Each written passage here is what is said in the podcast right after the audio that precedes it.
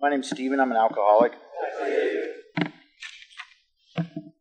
And my topic on the 10th step is this step doesn't give us license to practice it by taking our loved ones' inventory. And uh, I could take that one step further and say our loved ones or anyone else for that matter. When you read the 10th step, you'll notice that it doesn't mention anything about the inventory of others. It states continue to take personal inventory, and when we were wrong, promptly admitted it.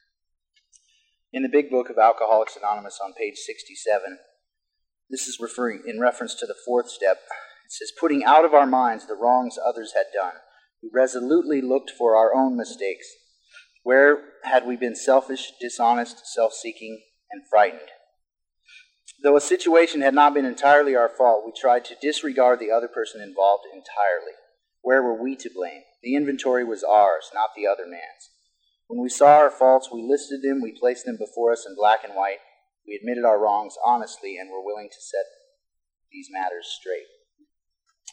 In the 12 Steps and 12 Traditions, uh, Step 10, page 92. Now that we're in AA and sober, and winning back the esteem of our friends and business associates, we find that we still need to exercise special vigilance as an insurance against big shotism. We can often check ourselves by remembering that we are today sober only by the grace of God, and that any success we may be having is far more His success than ours. Finally, we begin to see that all people, including ourselves, are to some extent emotionally ill as well as frequently wrong. And then we approach true tolerance and see what real love for our fellows actually means. It will become more and more evident as we go forward that it is pointless to become angry or to get hurt by people who, like us, are suffering from the pains of growing up. Page 93. We can try to stop making unreasonable demands upon those we love. We can show kindness where we had shown none.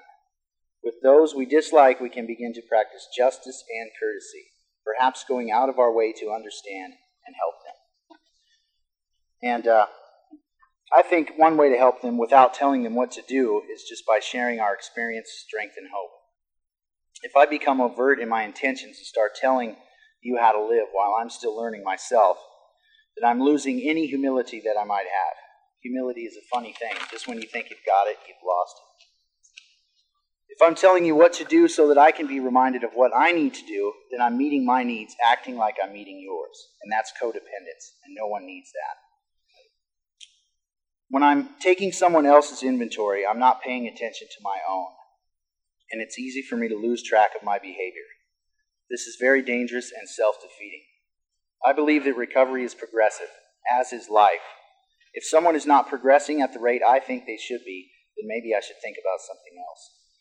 If someone isn't living up to my expectations, then maybe I should let those expectations go and hope for the best and just be there for them. I can take my inventory, I can take suggestions, and I can work on myself. Can I really take your inventory, or am I just wasting precious time and energy?